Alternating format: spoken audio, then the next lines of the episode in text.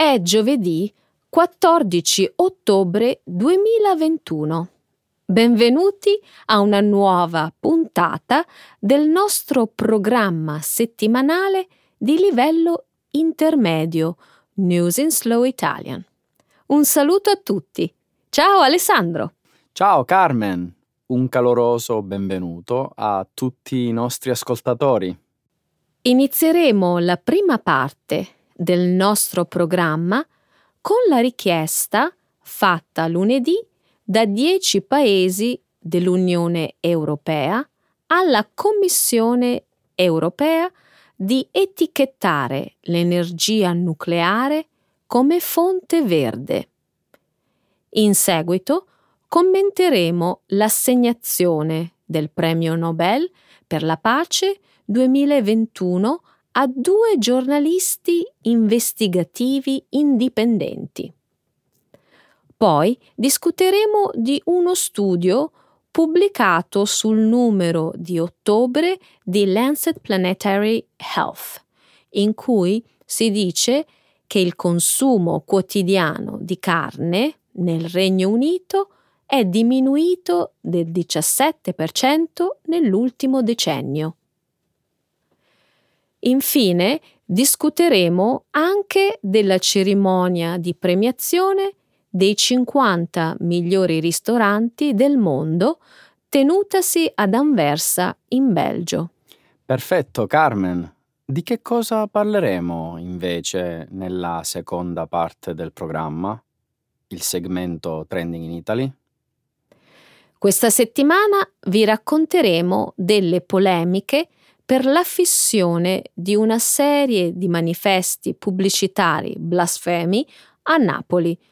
Poi discuteremo delle proteste per l'inaugurazione a Sapri di una statua in onore di una leggendaria figura femminile, protagonista di una nota poesia del periodo risorgimentale italiano. Eccellente, Carmen, iniziamo! Certo, Alessandro, via allo spettacolo!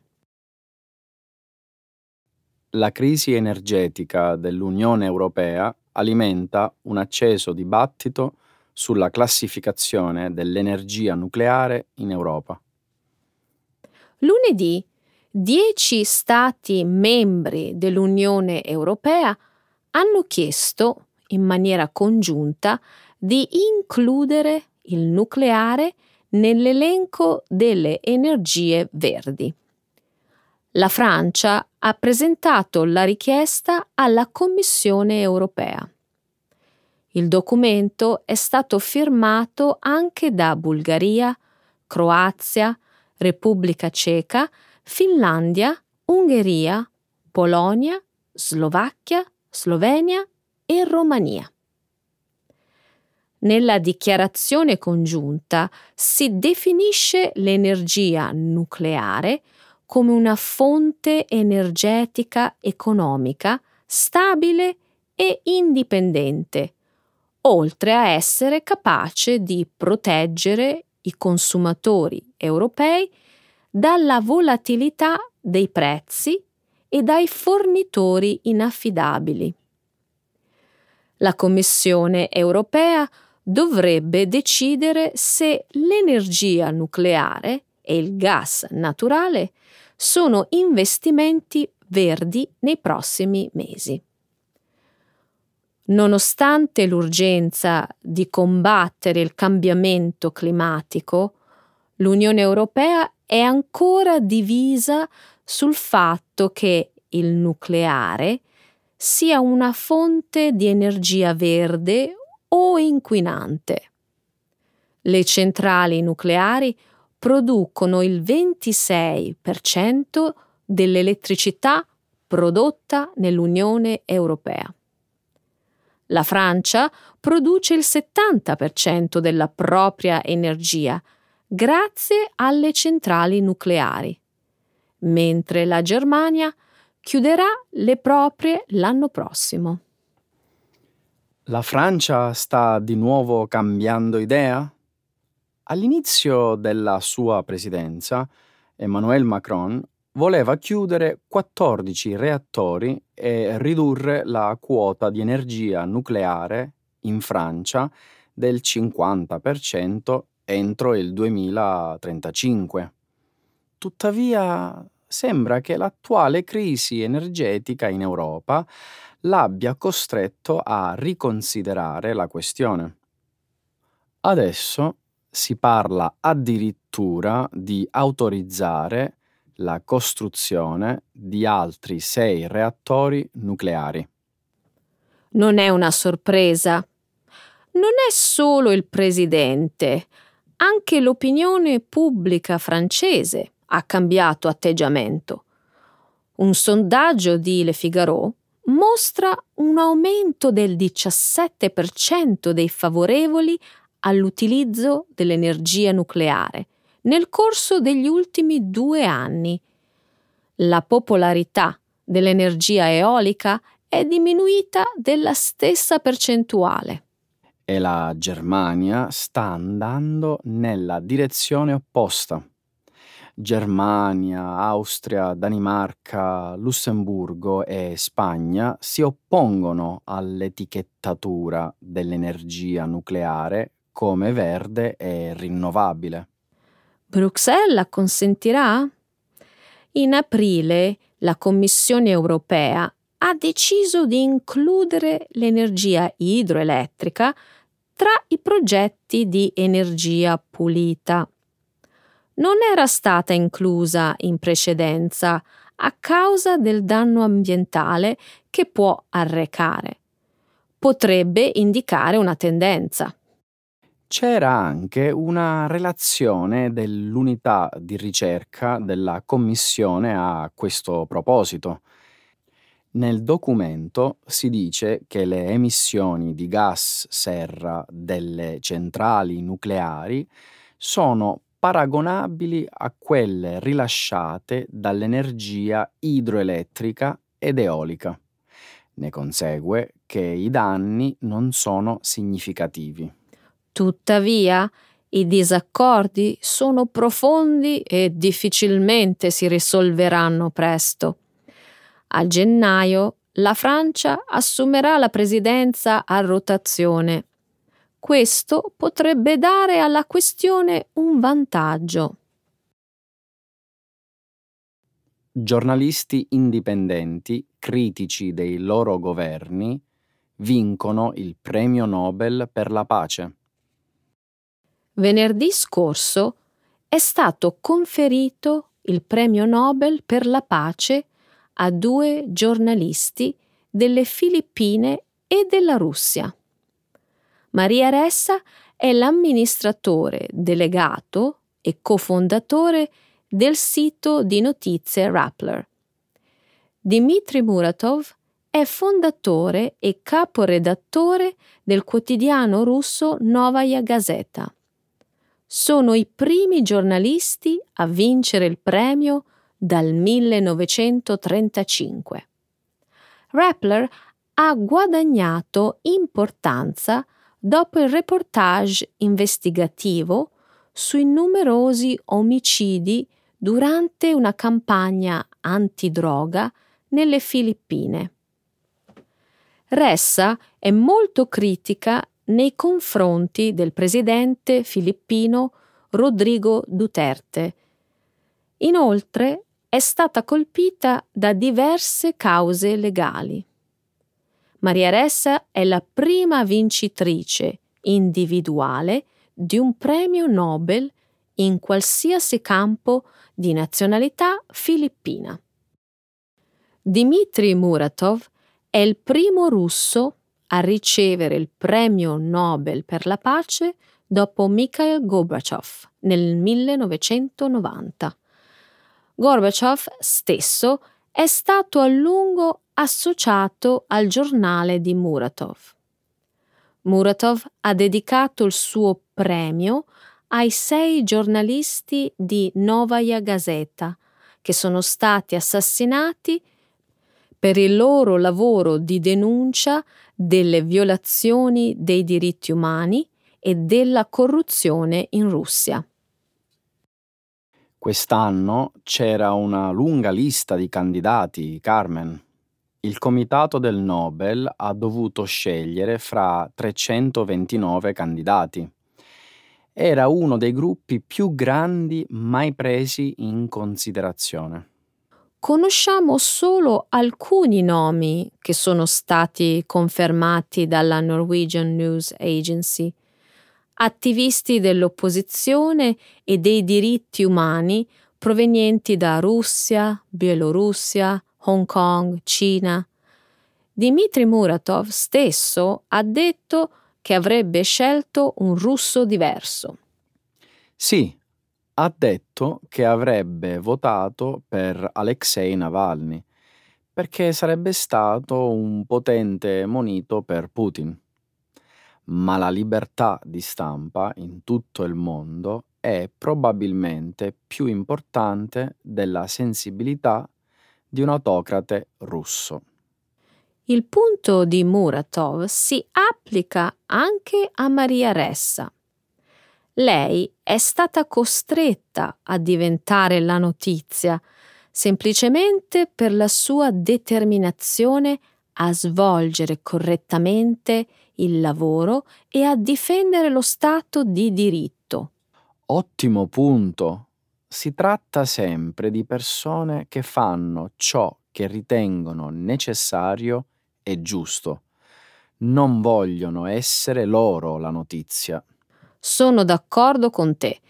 Questo premio sottolinea una tendenza molto pericolosa nel mondo.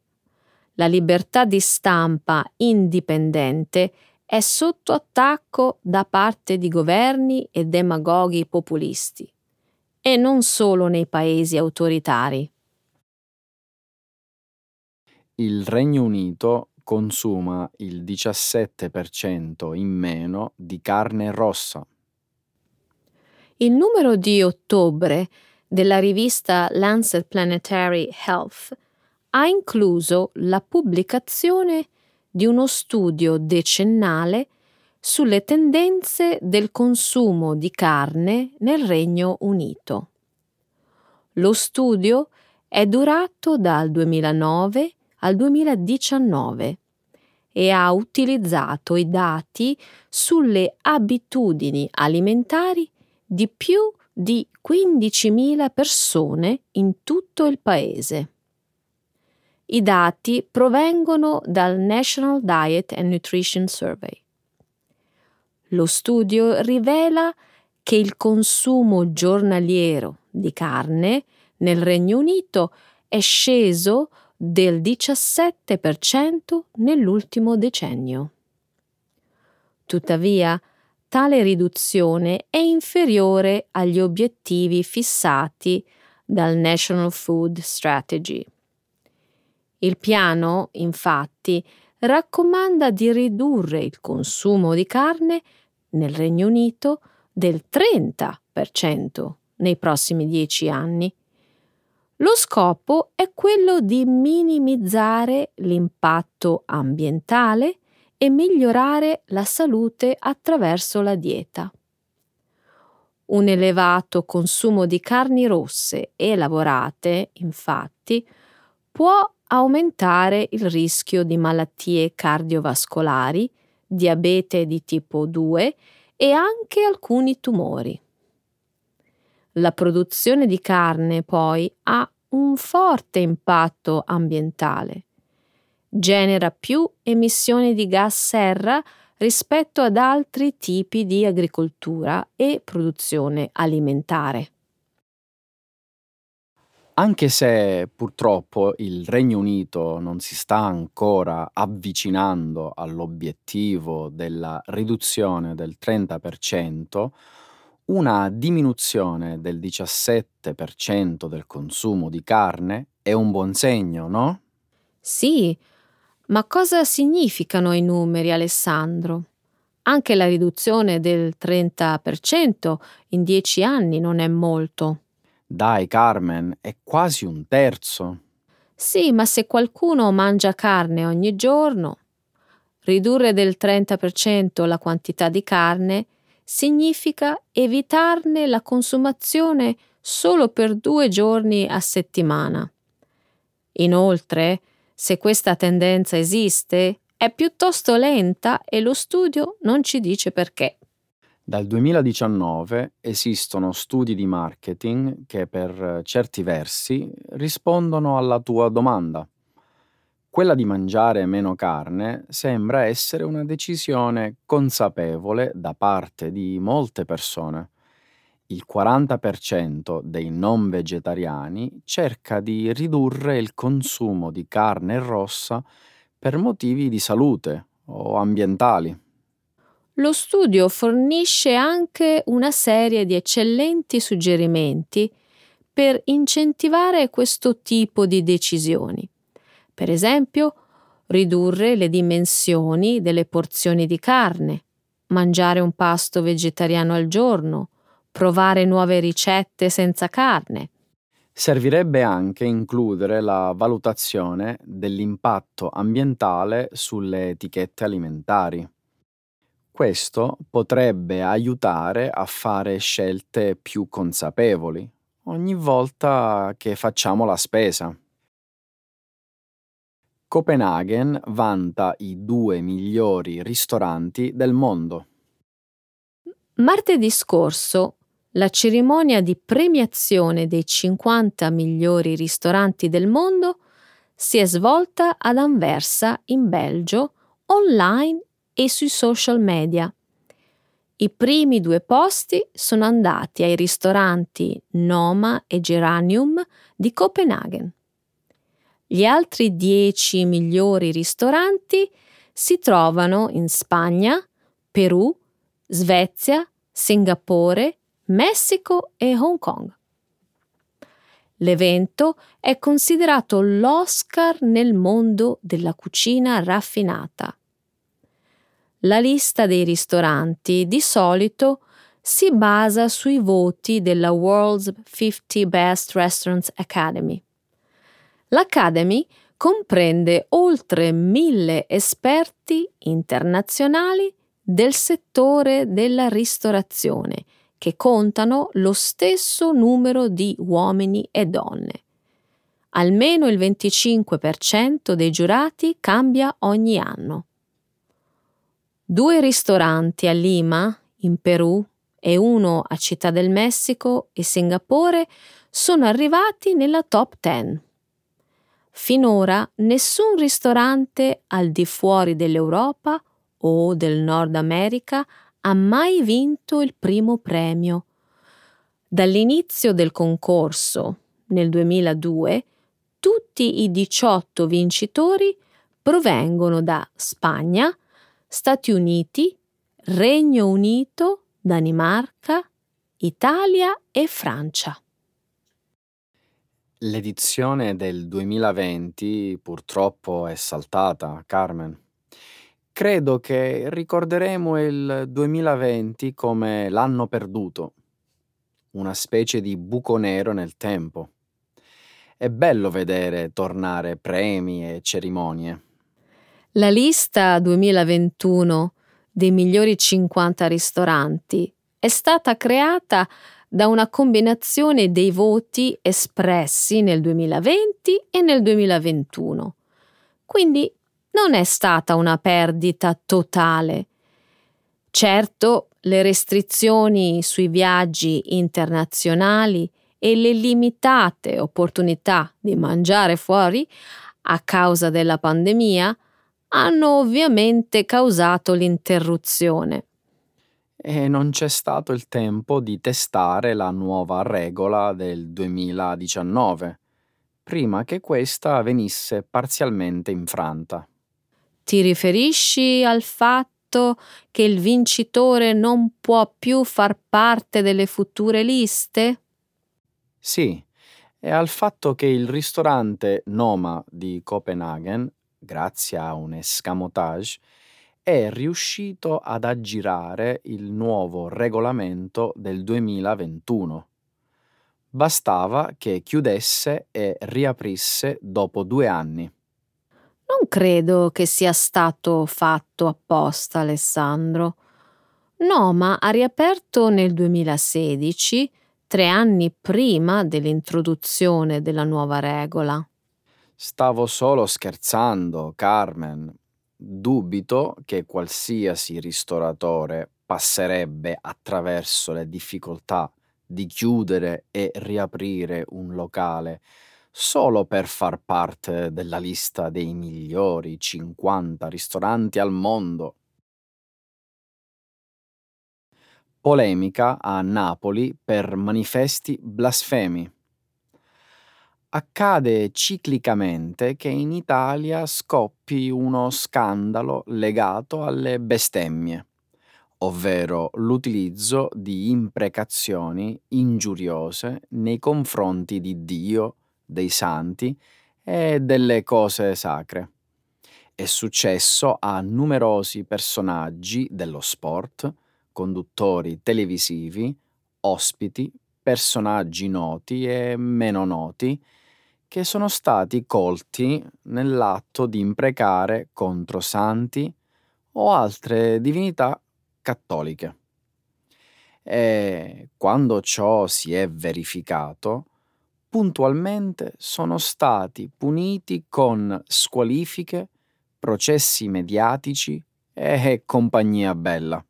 Hai ragione, l'argomento non è nuovo e ogni volta che balza all'attenzione dei media se ne parla, creando sempre molte divisioni tra i cittadini. L'ultimo caso ad aver generato delle polemiche riguarda un'iniziativa che ha avuto luogo a Napoli.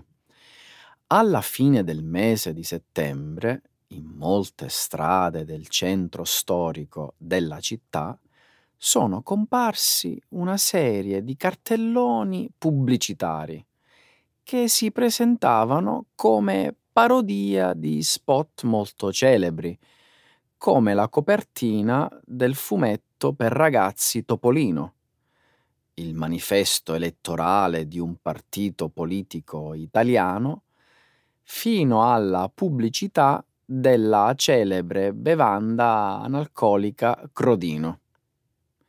Slogan e titoli, però, sono stati sostituiti da parolacce, imprecazioni e bestemmie di ogni tipo. La campagna pubblicitaria è stata immediatamente denunciata dai cittadini del capoluogo campano, indignati soprattutto per il fatto che alcuni cartelloni erano stati affissi in prossimità di fermate dell'autobus, scuole e luoghi di culto. So benissimo di cosa si tratta. Ho letto questa notizia su Repubblica il 21 settembre. In realtà quei cartelloni facevano parte di un'installazione artistica diffusa e avevano lo scopo di promuovere una mostra su questo tema. Esattamente. Sui giornali ho letto che i manifesti si rifacevano ai contenuti della mostra Si n'est pas en blasphème, che si è tenuta qualche settimana fa al Palazzo delle Arti di Napoli. La mostra, consigliata a un pubblico esclusivamente adulto, era stata autorizzata dal Comune a settembre 2020. La fissione dei manifesti, invece, è avvenuta in modo totalmente abusivo, senza alcuna autorizzazione. Pare che a realizzare e affiggere i manifesti sui muri di molti quartieri di Napoli siano stati alcuni artisti che avevano partecipato con le loro opere, anche queste a carattere blasfemo, alla mostra. Sei ben informata, brava. Il Comune ha rimosso i manifesti incriminati quasi subito. Non tanto perché blasfemi, hanno fatto sapere da Palazzo San Giacomo, sede del municipio di Napoli, ma perché non erano stati autorizzati. Chissà se è vero. Questo non lo sapremo mai. Tuttavia, la vicenda ha avuto un grande merito. Quale? La fissione dei cartelloni blasfemi è servita agli artisti per sottolineare la propria adesione alla campagna nazionale End Blasphemy Laws, un'iniziativa internazionale che chiede l'abolizione di tutte le leggi contro la blasfemia. Sai che in Italia la bestemmia è illegale? Sì, ma i trasgressori vengono puniti solo con un'ammenda pecuniaria. Se non sbaglio, le multe possono arrivare fino a 300 euro. Invece, in caso di vilipendio alla religione, la cifra sale fino ai 6.000 euro. È comprensibile che la blasfemia possa urtare la sensibilità di qualcuno.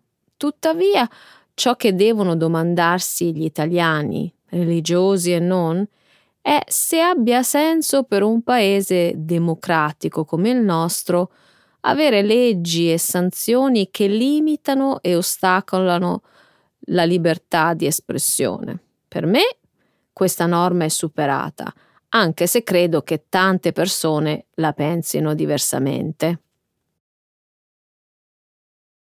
Bufera per la statua della Spigolatrice di Sapri. Sapri è una cittadina in provincia di Salerno, nota per essere un meraviglioso luogo di villeggiatura.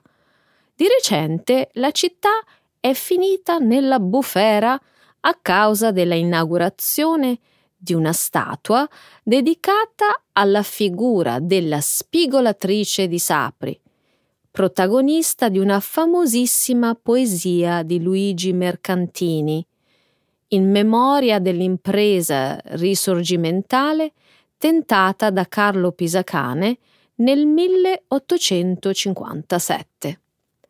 Sto parlando della spedizione di Sapri, un'impresa rivoluzionaria ottocentesca finita tristemente in tragedia. Nel componimento la donna è una contadina locale che si unisce ai rivoltosi e assiste impotente al fallimento della spedizione repubblicana a opera delle truppe borboniche e degli abitanti del luogo. Eran 300, recita il celebre ritornello della poesia, eran giovani e forti e sono morti. Nel comune di Sapri già esisteva un busto di bronzo dedicato a questa emblematica figura femminile. Infatti, quella che si trova sulla vetta di un piccolo isolotto roccioso a largo del Golfo di Policastro. Il posto è romantico e pittoresco, ma dalla terraferma la statua è difficile da ammirare. Sì, la si può vedere solo se muniti di un binocolo. Per rimediare, il comune ha accolto una seconda statua dedicata alla Spigolatrice di Sapri, sistemandola sul lungomare della città, nei pressi del centro storico. Martedì 27 settembre, giorno dell'inaugurazione, l'opera è stata mostrata al pubblico alla presenza delle autorità locali, dei giornalisti e di un ospite illustre, l'ex presidente del Consiglio italiano Giuseppe Conte, che si trovava in zona per un tour elettorale. Non appena le foto dell'evento hanno fatto il giro del web, immediatamente si è scatenata la polemica. Ma tu le hai viste le immagini del monumento? La statua mette eccessivamente in evidenza le forme della donna, soprattutto quelle posteriori, per via dell'eccessiva trasparenza dell'abito succinto. La scultura richiama chiaramente uno stereotipo sessista, bisogna essere obiettivi. Laura Boldrini, ex presidente della Camera ed esponente del Partito Democratico, ha commentato dicendo che a Sapri è stato dato uno schiaffo alla storia e alle donne che ancora sono solo corpi sessualizzati. Concetti simili sono stati espressi da altri politici e sui social network anche da tantissimi utenti. Eppure c'è stato anche chi ha difeso la statua. Innanzitutto il sindaco di Sapri, ma anche lo scultore che l'ha realizzata, Emanuele Stefano. Ovvio, non potevano fare altrimenti. Emanuele Stefano si è giustificato dicendo che molte delle sue opere d'arte esaltano il corpo umano, a prescindere dal sesso e dai pregiudizi. Secondo l'artista, sono gli altri a vederci depravazioni. A mio avviso, l'artista ha torto marcio. E se lo scultore avesse ragione? Forse siamo noi ad ammirare l'opera con eccessiva malizia? Che dovremmo dire allora delle innumerevoli statue del periodo classico che raffigurano corpi maschili e femminili senza veli? Quando li vediamo nei musei, mica ci scandalizziamo. Su questo argomento, il 28 settembre, il giornale Il Fatto Quotidiano ha fatto un'osservazione molto interessante.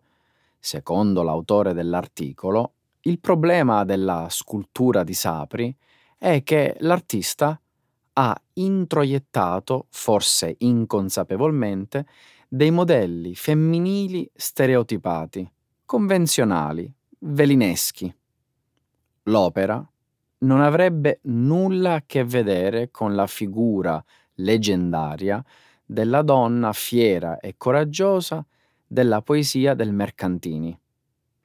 E su questo sono assolutamente d'accordo.